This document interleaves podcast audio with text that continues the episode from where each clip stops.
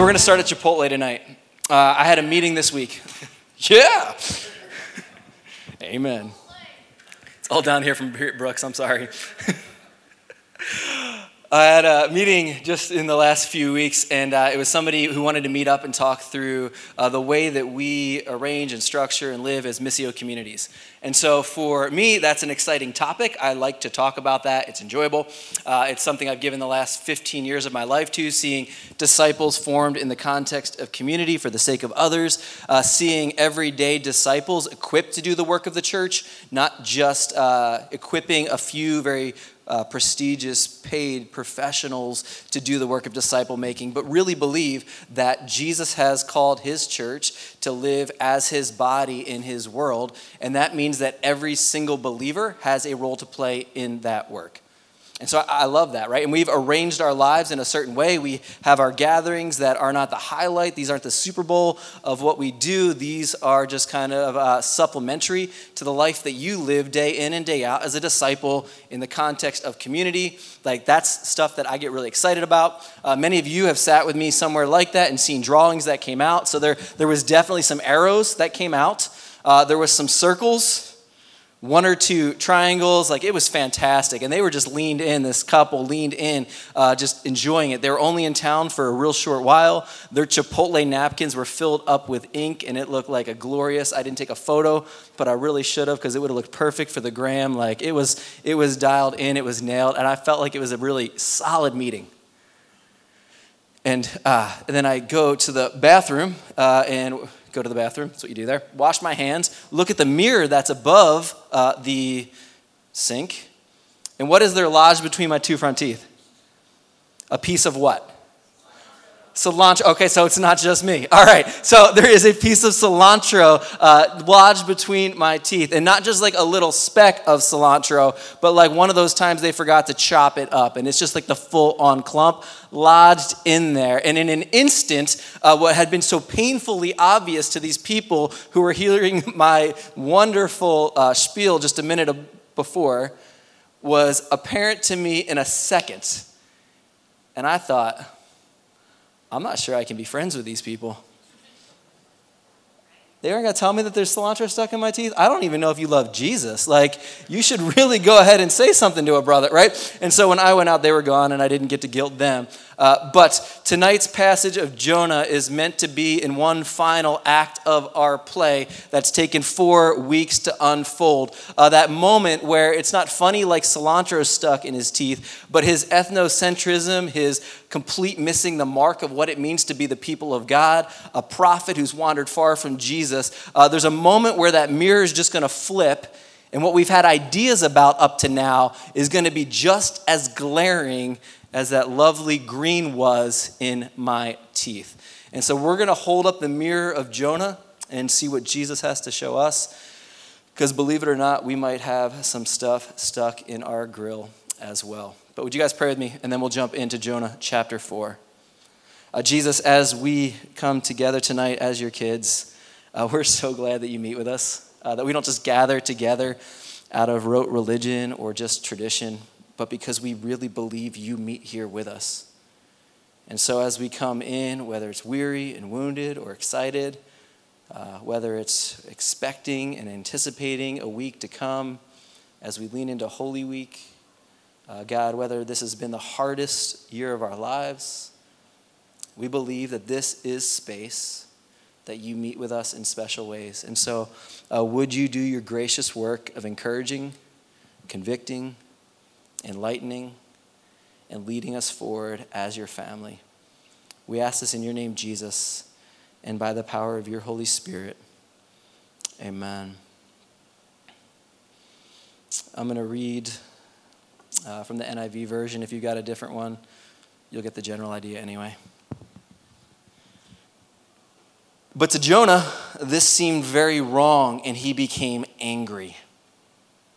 Let me pause there. I'm not going to do this the whole way through. But uh, when you start off a chapter like that in the Bible, uh, but to Jonah, this seemed very wrong and he got angry. Uh, what sort of things are you expecting just happened? Don't look back if you didn't look back. And if you know it, play the game with me. Uh, what sort of things would you expect to have been in the previous chapter or verses when a chapter starts off a prophet of God is angry at what had taken place. Uh, the one who hears the word of God and speaks it to the people, the one who looks out at a community and says, This is in line with God's heart. This is not in line with God's heart. When, when that human starts off a chapter of the Bible saying he's, it did not seem right to him what was taking place, and he got angry. What sort of things would you expect to have happened in the previous few verses? Or what things could you have expected would take place in the previous few verses? Go ahead and shout off just like two or three. What are kind of things? Injustice. Yeah. Like what? Shootings. Maybe stabbings. They didn't, or bow and arrow. They had shootings. Yep. That sort of stuff. Yeah. Cheating people out of their money. Absolutely. What else? Think back to the prophets, what you know about the Old Testament. What sort of things did they go off on? Like Isaiah, Jeremiah. All the idol worship. Absolutely. Yeah, bringing jacked up sacrifices. Like, that matters. God demands a certain thing. Uh, anything else just burning that you want to say? Widows and orphans not being cared for. Uh, the mockery being made of the Sabbath uh, people turning and trading in, doing justice and caring for the sojourner that was among them, to oppressing them and enslaving them. These are the sort of things through the Old Testament that we read, and the prophets say, God hates this. Turn back.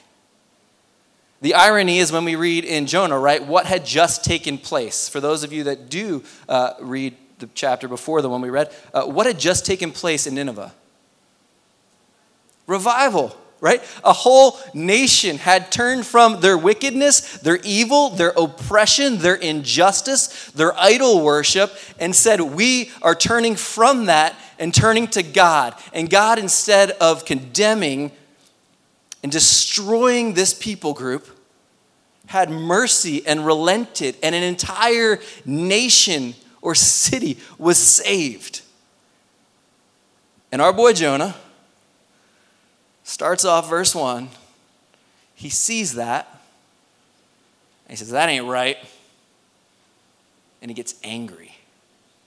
Let's keep reading. Maybe it'll get better. And then he prayed to the Lord.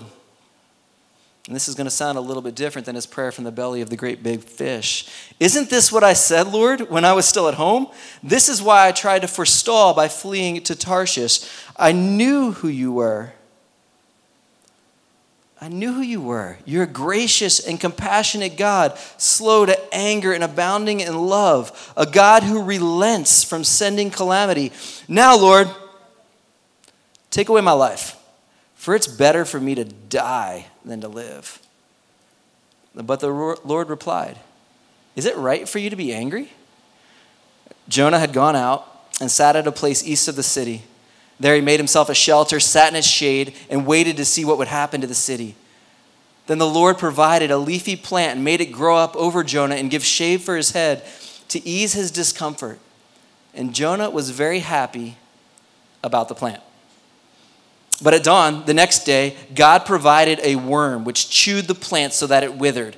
When the sun rose, God provided a scorching east wind how nice of him. God provided a scorching east wind, and the sun blazed on Jonah's head so that he grew faint and he wanted to die. He said, It would have been better for me to die than to live. But God said to Jonah, Is it right for you to be angry about the plants? It is, he said, and I'm so angry, I wish I were dead. But the Lord said, You have been concerned about this plant though you did not tend it or make it grow. It sprang up overnight and died overnight. And should I not have concern for the great city of Nineveh, in which there are more than 220,000 people who cannot tell their right hand from their left, and also many animals? This is one of those uh, chapters in the Bible, one of those books in the Bible that lands with a haunting question and no resolution for us. Uh, I'm going to give us a second, as we often do, to turn to a few people around you.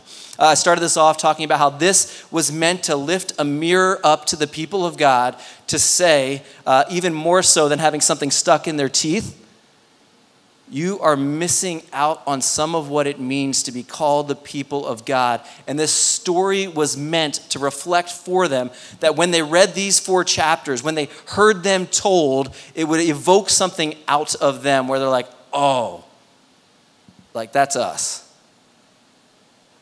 Or to at least ask the question, is this us? would you turn to a few people around you and just answer what do you think the author of this book is trying to highlight for the people of God? Like, what is it that he might be trying to show them that they might be missing? Uh, you don't have to get it perfect. Uh, you maybe like, I don't interpret the Bible. That's a whole lot of like. Just take a deep breath from the story we just read. What do you think that story might be illustrating for people who would read it if it was meant to make them ask a question? Huh, is that us? All right, let me pull us back. Thank you for mining the depths of uh, the book of Jonah. Uh, part of the fun of getting to do that uh, is that there is a made up statistic of about 95% uh, more that you'll remember from that dialogue you just had than the one that we're having front to back. Uh, I made up the 95%. But here's the actual truth. Uh, you will remember far more of the dialogues that you have with one another as you explore and discover yourselves than necessarily what fills the 20 minutes that I talk. Now, I still think the two work together in a harmony, and so we do both. Uh, but the hope really is that we become disciples who are able to look at the Word of God and hear what God might be saying to us or was saying to them and work that through for us so that we can do that for others when we're not gathered in this space. So uh, that's why we do what we just did, and hopefully there were some things that sparked for you. Uh, historians have written a lot about, hey, what was the point of Jonah? Uh, some people really want to talk about was there a real man with a real whale, and is that really the point of the story? And I am not even going to go down there because that part doesn't matter to this. Uh, the, the story that he's trying to tell is that Israel had failed to remember that their vocation, their role in God's story, the purpose that they were a people was so that all the world would be blessed. They were meant to be the conduit through which God's blessing went to the world. That God had blessed them, Genesis 12, so that they would be a blessing to others. And our boy Jonah is a massive billboard blinking in bright colors saying, they've missed that. Because Jonah was happy Catch this. Uh, Jonah was happy with a merciful God, a compassionate God, a long suffering God, a rescuing God, a redeeming God, a God who gives second chances when people fail, as long as their names were Jonah. As long as they were in the story of Israel. Israel could fail and could do horrible at their calling all they wanted to. And they wanted God's blessing. We see that mirrored in the fact that Jonah gets a call from God and runs the other direction. Absolute rebellion. Kindergartners know that's not how you show respect and love and honor to someone, right? Run the other way. They're not listening. And then he goes and he gives this message, right? And every the whole nation experiences what he experienced when he was in the belly of the great big fish, right? He called out to God and God rescues him. And then he's delivered to dry land and he's set free to go live free again. And the same thing for the people of Nineveh, right? They turned to God from their evil, from their injustice, from the way that they lived. And Jonah looks at that and goes, No, that ain't right. I'm all for mercy, I'm all for grace, I'm all for forgiveness, I'm all for redemption, I'm all for healing, but not for those people. They've done too much. Some of the things I see in Jonah, so it was pointing out the big word ethnocentrism, where Israel was the center of God's story and all the other people deserved to be judged harsher than they did. Uh, he'd forgotten that the point of them being a people was so that others would be blessed and experience God's favor because they were God's people. Um, some symptoms of that in the story when we look at it. Uh, first one, grace became selective. And that's what we just talked about. Uh, grace was extended to those who might look like or deemed worthy by Jonah, namely himself in the story. But those other people who have those other sins, who experience that other rebellion, who live a different way, who might look different and have different cultural norms, they're outside and they should be punished. They're, they're different than us, and their sin is different than us. Therefore, they should be punished worse than us. God's mercy should not go to that corner of creation. And Jonah found personal affront to being sent there. And that's what he says. This is what I, I told you this was going to happen. In the story, it didn't tell us. You didn't miss that in the story. Never in the first three chapters does it say why Jonah didn't go. We get clued in here but he says, God, I had a conversation with you, and I told you that's why I didn't go. I knew you were merciful, I knew you were compassionate, and I didn't want them to experience that. Missio, this one does not look good, and this is much worse than a piece of food stuck between teeth. But in America, there is a brand of Christianity that you could copy and paste this very thing in there. And what I would hate for is if we're in this room, we're like, thank God that's not me. Let's just hold the mirror up for a second and think are there people that we would rather see hurting than healed? Like, are there certain people in certain patterns of sin, or we're going to get personal, that have wronged us? That if we're honest, if they came and they showed up and they experienced saving grace of Jesus and they were weeping and came to the table, that you might be sitting in your seat and being like, no, see, I knew God would do that. He'd release them from all the pain of their hurt that they caused me. And that root of unforgiveness that was national for Jonah might have some roots in our own lives. I think if we're honest, there might be pockets of people or certain individuals that we would rather see face destruction than redemption. And we're not going to turn to our neighbors for this one. But I would encourage you to ask that question, and it'll be up on the screen just a little bit. Are there people that we'd rather see hurting than healed? Or that we'd love to see pay for their sin in a way that we're about to celebrate come Good Friday, that we're released from ours? It's a question to ask. And I think God's gracious to give us that mirror because those roots of that bitterness will destroy our hearts. And we see what they did to this dude, Jonah, saying, You don't have to go that pathway. God's mercy that He extends to us extends to others. And sometimes He even wants to use us in that healing process. Uh, the second thing for our Jonah in this story is that emotions go unchecked. And I don't know what the professional term for somebody that works with emotions is. That's not me, so I'm talking to you as a human. Uh, and so, but this idea that emotions go unchecked, I'm going to say, it's beautiful. I think it's six times in this text, uh, God uses the word anger, anger, anger. Anger's used as this is getting written down. And God's actually asking, and I love it, He asked Jonah the question Is it right for you to be angry? Is it good for you to be angry? Does it lead to flourishing for you to be angry? And here's what he doesn't do he doesn't answer the question. There's no yes, there's no no. Emotions are not a barrier to experiencing God's grace. They are very often a guideline that leads us to what our greatest need is. Uh, when you throw an anchor overboard, if you're on a boat, you don't just throw the anchor overboard. What is on the other end of the anchor? You have a rope that then attaches to the boat so that the boat doesn't go anywhere. Uh, some of my friends are free divers, and so what they'll do is they'll go down and they'll dive uh, holding their breath for obscene amounts of time. Like not 30 seconds, 45 seconds, but like five minutes. Like ridiculous amounts of time that they'll go down with a spearfisher just to dive to prove that they can, right? And they go down, and as they go down, the darker, you, the deeper you get in the ocean, the darker it is. Uh, the less likely you can get disoriented, the more likely you are to get disoriented. And so, what you do very often is go down next to a rope, not that you're going down and pulling yourself down, but as you go down so that you can find your way back up to where you wanted to be at the top. And for the sake of this illustration, as we go down and we experience things in life, they often feel a certain way, and it is very easy to get disoriented in loneliness. That's not a wrong thing. In anger, Jesus was angry and he didn't sin. God is angry and he doesn't sin. Anger just means that you notice or you feel something is happening that is wrong. And that is the right response when we see something happening that is wrong. When we read on the news or we watch a clip and we say, man, that is not the way it's meant to be. Anger is a right response.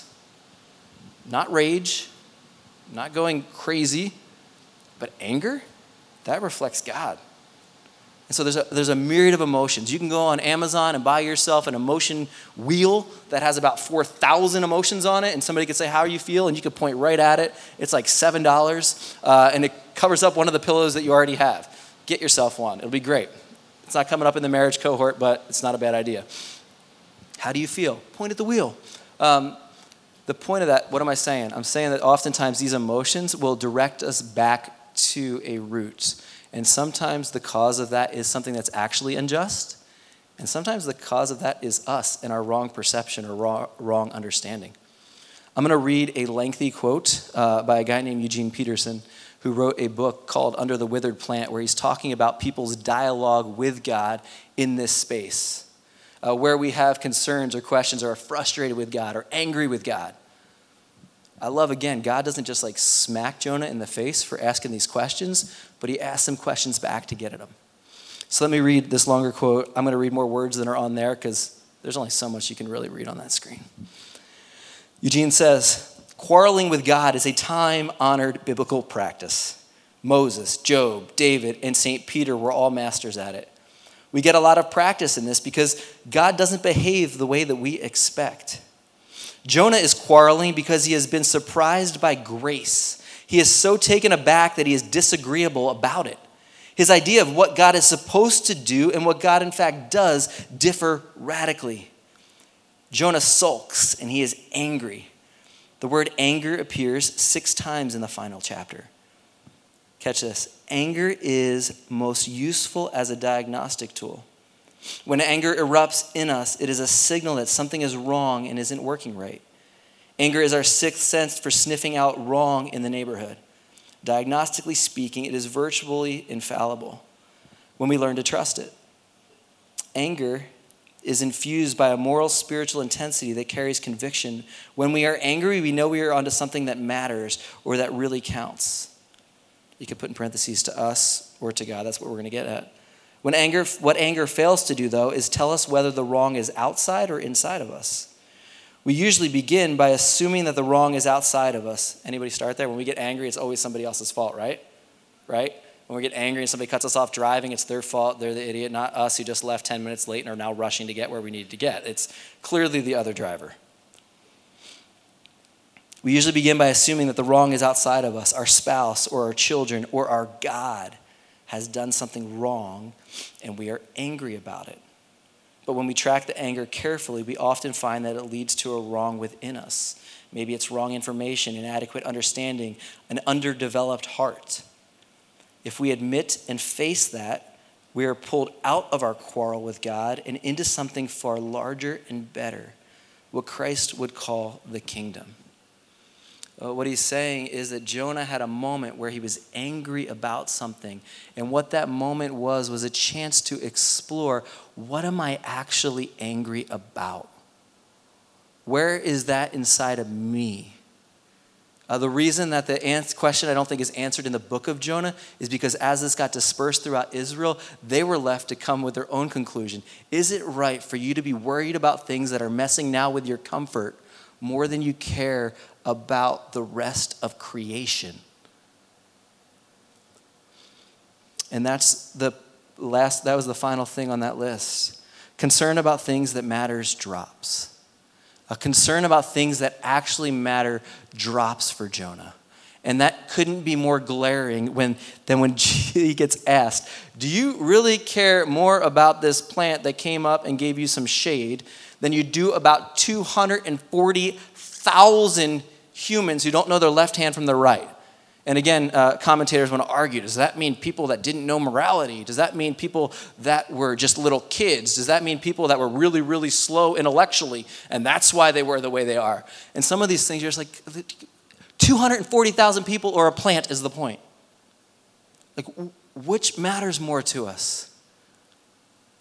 And for Jonah, it was the comfort and convenience of having some shade over his head not getting a sunburn, versus being able to be a part of God's plan of redemption for an entire city.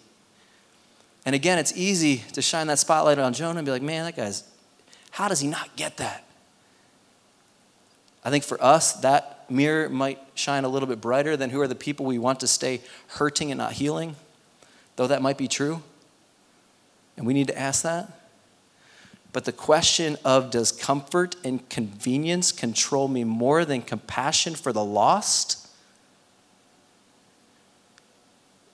That's an American question that we have to wrestle with. And the, just so you know, the litmus to figure some of that stuff out is right there. It's on your phone. You can check your time usage, you can check your bank accounts, you can check your entertainment history, and you can check how much time you're off that and spending it doing other things. Super helpful. Um, I remember an old quote that said, We'll never be able to say one of the reasons that we didn't spend time with Jesus or with other people is because there wasn't enough time now that our phones track everything we do. Time wasn't the issue. How we spend our time absolutely is. For most of us, money isn't the issue. How we spend our money and act like it's all ours absolutely is. Again, everything we've been given was so that so that we could be a blessing. All the money we have is meant to be so that we can be a blessing to others. The time, the talents, the treasures that we have, the relationships that we steward, the families we've been given, the friendships that we invest in, all meant to be so that. But it's sneaky and it's easy to get stuck into, yeah, so that I can be comfortable, not so that I can be a blessing.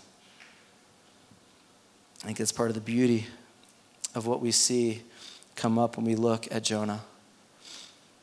But as we've been doing in this series, we go from Jonah and getting that mirror to Jesus.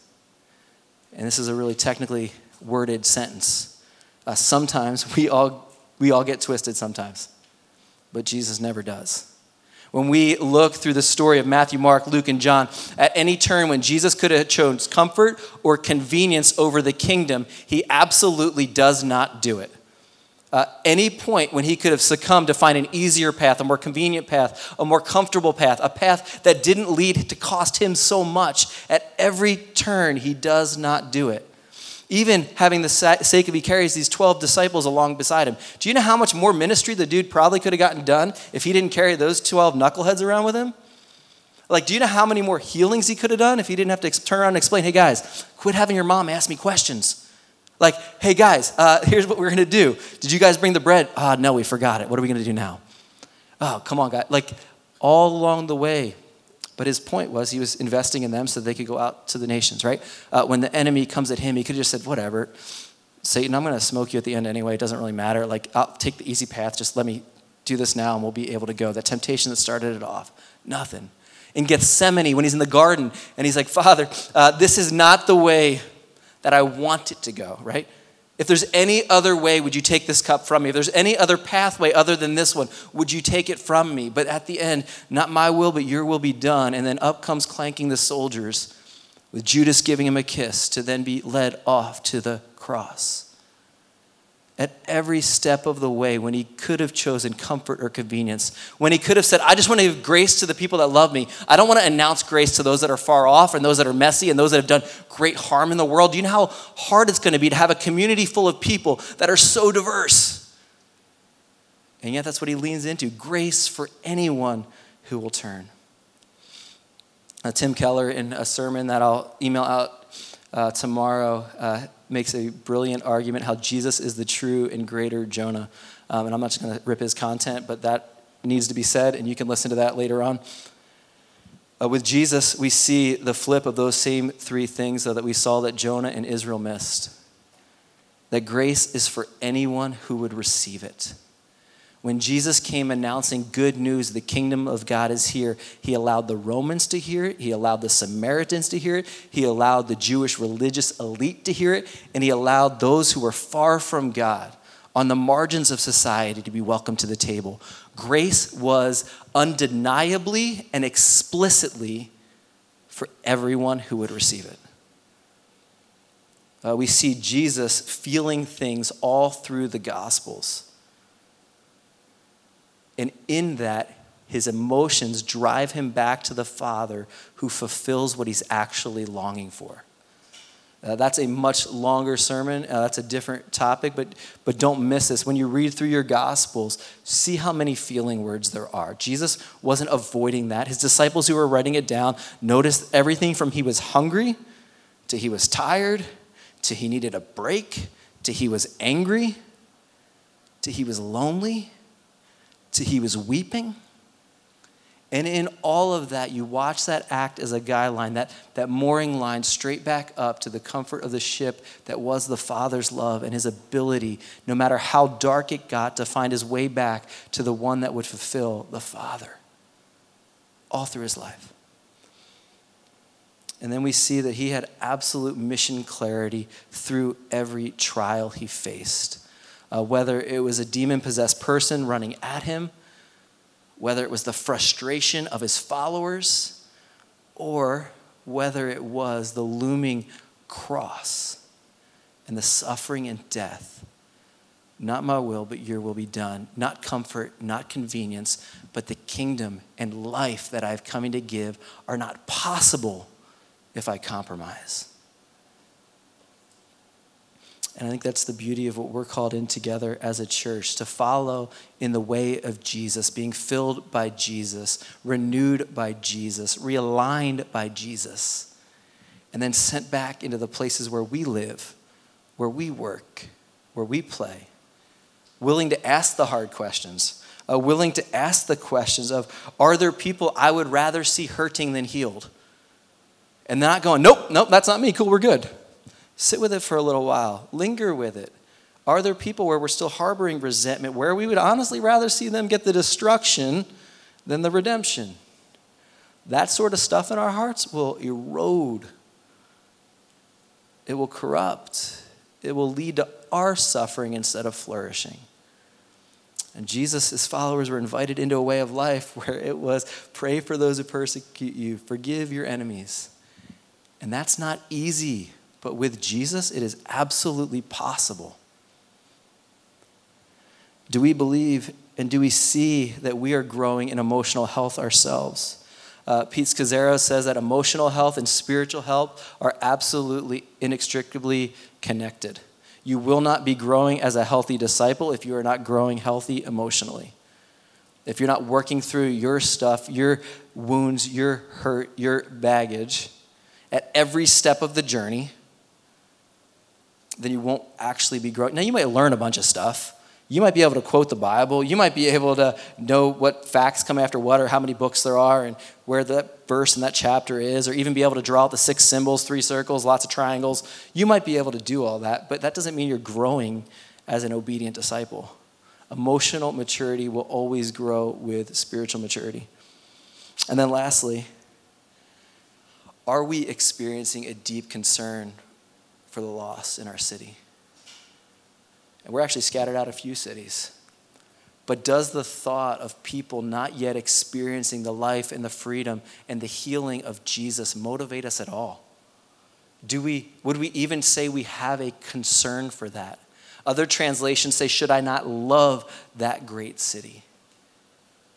Uh, the question that we have to ask is Are our hearts still moved at all by that? Are our budgets still moved at all by that? Are our calendars at all moved by that? Are our family rhythms or our household patterns shaped at all by that? And, and there's two reasons, and I'm going to land here.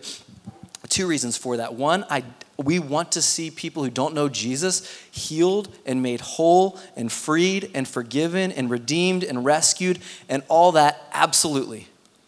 Here's another thing to think about. When Nineveh repented, how many other people were blessed because of that?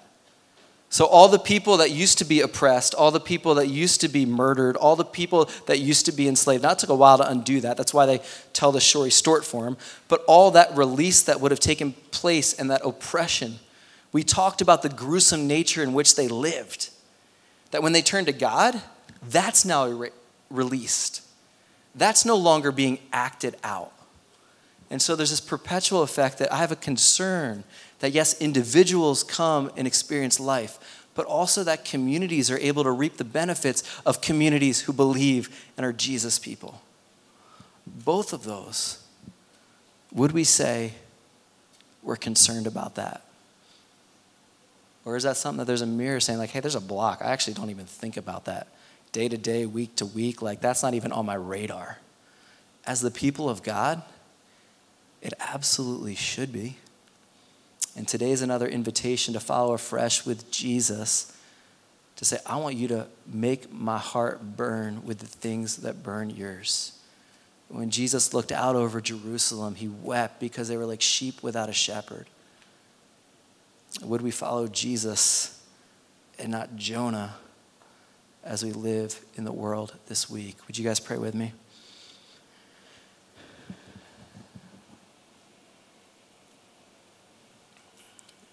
Jesus, none of us are immune from wandering away from what you want from us in this world. Uh, none of us have it all together. None of us are without fault and without blame. And God, I pray for this room, even as the end of this lands on uh, tonight being Palm Sunday, a day when the Israelites uh, cried out they wanted salvation, but they wanted it their way. They didn't want it your way. Would we not fall into that same pattern of crying out to God, of longing to see you move, but only if you'll do it in the ways that we want? Uh, Jesus, would you stir in us a deep forgiveness and compassion, even for those who are offenders, knowing that at some point in our life we're all in that same space? And Jesus, uh, would you help us to grow as women and men and children who are emotionally healthy, able to understand what it means to be human in your world, but also absolutely relying on you as the source of life and flourishing? And then, Jesus, would you stir up in our friends that are gathered in this room an increasing concern for those who don't yet know you? Uh, not something that we're motivated to by guilt or shame or fear of not doing enough, but an overwhelming response to the love and the freedom and the forgiveness that we've received pours out towards others. Jesus, help us to have a concern because you have a concern. Help us to walk in love because you are love. And we ask this in your name and by the power of your Holy Spirit. Amen.